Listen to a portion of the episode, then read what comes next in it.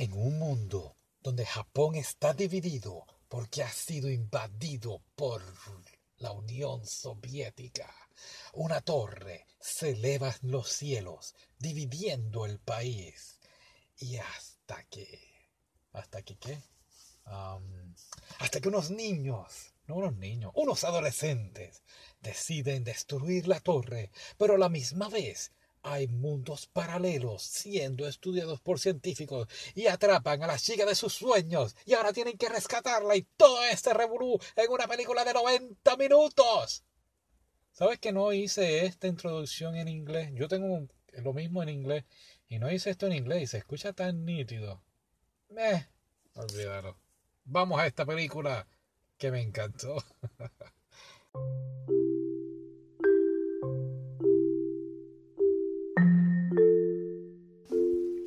Saludos a todos aquí, tu delirante otaku. Otro beautiful day. Otro bello día más aquí con ustedes. Gracias por escucharme. Y hoy voy a estar hablando de... Ok, lo voy a decir en español. Vamos a decirlo primero en inglés, después en español. En inglés, The Place Promised in Our Early Days o El lugar prometido en nuestros días tempranos. ¿Ah? Algo así. Bueno, es una película del 2004 por, por lo que estoy viendo, el famoso director que por lo visto se está convirtiendo en uno de mis favoritos, Makoto Shinkai. ¿Te acuerdas? Lo discutimos en 5 centímetros por segundo y otras películas más como Tu nombre, Your Name o El Jardín de las Palabras que lo vamos a estar discutiendo un poquito más adelante. Y como dije, son solo 90 minutos, 2004, sí la vi hace ¿Qué hora es? Hace 30 minutos. Bueno, no hace 30 minutos. Porque voy a postear este podcast el lunes. Pero hoy es domingo. Así que, anyway, la vi hace poquito. Y yo dije, wow, esto es de 2004. Qué bien se ve. Así que esto es lo que me gusta de los animes. Los visuales, el arte, la música. Todo es tan, tan, tan majestuoso. Una obra de arte así, como un pintor así. Leonardo da Vinci no hubiese pintado la Mona Lisa. Estuviese viendo anime ahora mismo si hubiese existido en esa época. Así que hicieron una novela en el 2005 basada en, en, la película y también un manga en el 2006. Pero vamos a estar hablando más bien de la película. Y la película es, wow, para 90 minutos cubrieron tantas cosas tan bien hechas. Mira que yo he visto anime y yo digo, tuviste dos episodios para hacer algo fantástico. No, no, y, aquí, en 90 minutitos, eh, eh, el arte, eh, la introducción de los personajes, todo muy bien detallado, fantástico, muy bien hecho. Y pues la historia es, como dije en la introducción, Rusia invade la mitad de Japón y crean una, una torre bien grande. Y dentro de esa torre, pues, bueno, no dentro de la torre, alrededor de la torre, alrededor de esa parte de Japón, pues está dividida una, como si fuera una burbuja, por decirlo así. Nada entra, nada sale. Y todas las personas que están confinadas adentro de la burbuja, pues viven su vida común y corriente. Todo, hay deportes, hay clases, hay estudiantes cogiendo clases, empresas manufacturando. Pero vamos a concentrarnos en tres personajes que son Hiroki, Takuya y Sayuri. Ahora, Hiroki y Takuya pues son dos amigos, estudian en la misma clase y están están enamorados, les gusta Sayuri, que es una muchacha, pues ellos son de escuela eh, no elemental, intermedia, y entonces pues pasarían a, escuela secundaria. Ahora, eh, es bien importante decirte, al principio de la película, en la voz de Sayuri, ella nos dice que ella siempre ha sentido toda su vida que algo le falta. Y de ahí entonces, teniendo eso en mente, te lo voy a estar recordando, es donde vamos a proceder con la película. Ahora, llega el momento ese que, que por fin pueden hablar con ella y, ajá, ya nos está hablando. Y ellos deciden invitarla a donde ellos trabajan. Ellos trabajan en una, pues, en una empresa manufactura de, de aviones. Y en la empresa ellos lo que hacen es ensamblar pues partes de los aviones y todo eso. Y ellos encuentran un, un dron de estos que vuelan pero bastante grande, y entonces lo cogen para ellos. Ellos se lo encuentran, creo que fue en la, en la playa, y lo encuentran y se lo llevan a, a un lugar donde ellos tienen un pequeño estudio, un taller, para trabajarlo y lo van a preparar porque ellos quieren hacer un avión. ¿Y qué pasa? Que Sayuri entonces pues le llama la atención y le pide, ay, si ustedes, si ustedes crean un avión, ¿me pueden llevar volando? Y como están enamorados de ella, pues dicen, oh, sí, claro, chica. Y pues de eso más bien, esa es la promesa. Oh, ya entendí por qué se llama así. Esa es la promesa, eso. Ah. Ay, delirante taco. Ay, ay, ay. Bueno, um, Gracias a esa promesa. Pero ¿qué sucede? Es bien importante. Ella tiene como que unas visiones. Y yo al principio pensé que eran como visiones de su vida pasada o, o, quizás ella viaja en el tiempo. Porque es que hay una escena que ella ve como una explosión de una, pues diría yo, una bomba atómica, una bomba nuclear. Y yo dije, ah, pues quizás en su otra vida ella, ella vio eso. Eso pensé yo. Pero más adelante nos van a explicar qué es lo que sucede. Y es que ella desaparece. Ella, tres años pasan y los muchachos se quedan. Bueno, ella desaparece primero y entonces aquí es que pasan tres años y Hiroki y Takuya están como que, wow, desapareció. ¿Qué pasó? Y, esto los lleva a ellos a, pues a desunirse, se dejan de hablar por esta razón y y hasta se detienen de, construir el, avión, claro, porque por lo que te digo, estaban enamorados de ella y pues no. Eh, pues, pues, como ella no está, no hay, no hay que volarla en el avión, pues se me quitan las ganas de hacer el avión. Ah, a mí me pasa. A veces yo estoy creando un avión y le digo a, a, a, alguien, sí, yo te voy a llevar. Ah, desapareciste, sí, no voy a hacer más el avión. Ah, muchacho, yo hubiese terminado el avión. Pero no importa, pasan estos tres años y pues, pues tengo que decirte un pequeño spoiler. Ella, ella fue secuestrada y ella está dentro de la torre. Dentro de la torre están estos científicos estudiando eh, los mundos paralelos. Los mundos paralelos son pues, pues, quizás ahora mismo el delirante otaku aquí en esta tierra tiene los ojos marrones, pero en un mundo paralelo el delirante otaku tendrá los ojos amarillos. ¿ah? ¿Ah? Así que eso es más bien un mundo paralelo. Quizás en un mundo paralelo yo escribo con la mano izquierda y en otro mundo paralelo escribo con la mano derecha. Y esto es lo que están estudiando estos científicos. Y Sayuri es parte clave de esa experimentación. Y por eso es que entonces es secuestrada.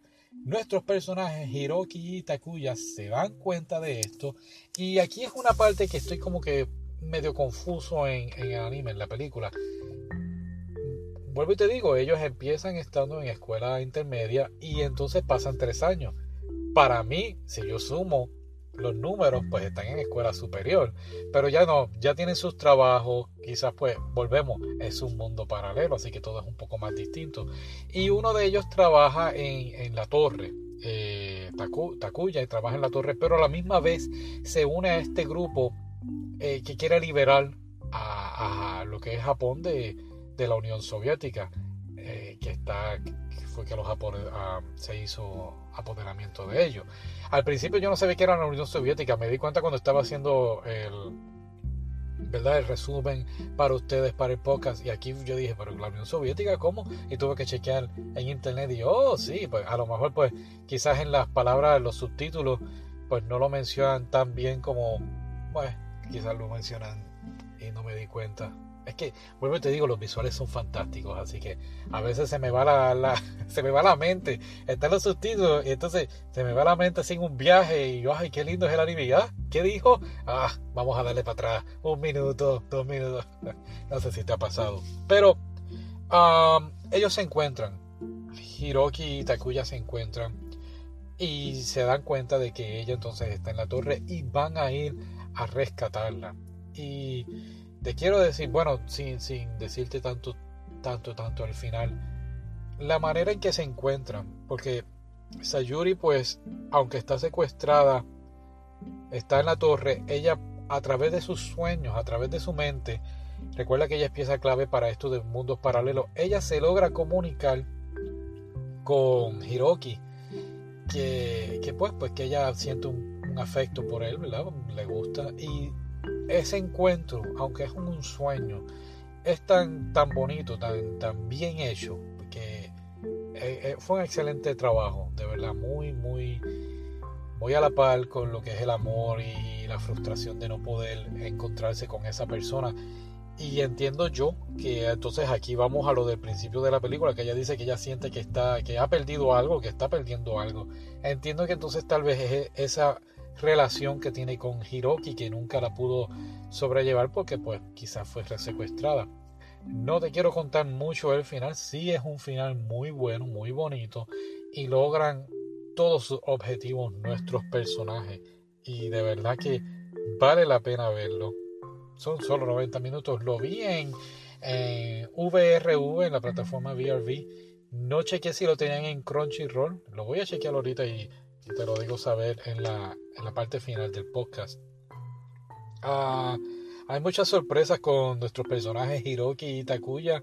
Muy interesante. Vuelvo y te digo, es poco tiempo, pero está, eh, el desarrollo de los personajes estuvo fantástico. Muy buena película. Te la recomiendo. Y está otacular. Así que ponte a verla y me puedes dejar un mensaje por aquí, me dejas saber qué te pareció. Me puedes conseguir en Facebook o en Instagram, Facebook Delirante Otaku, ahí pongo el blog, eh, las noticias del blog. Eh, Instagram pues es un poquito más jocoso, me gusta divertirme con Instagram. Delirante underscore otaku o delirante la rayita de abajo otaku. ¿Verdad? Así que pues, pues gracias por escucharme, te lo agradezco un montón. Ah, esto no tiene, no es como en YouTube que puedes suscribirte, tiene para añadirme como favorito, me puedes añadir como tu favorito, me puedes mandar un mensaje si te gustó la película o qué opinas de ella, o si tienes alguna petición que quieras que haga. Eh, y trataré de hacerla. Así que hasta luego. Y recuerda bien, no soy solo yo, tú también eres un delirante otaku. ¡Ah!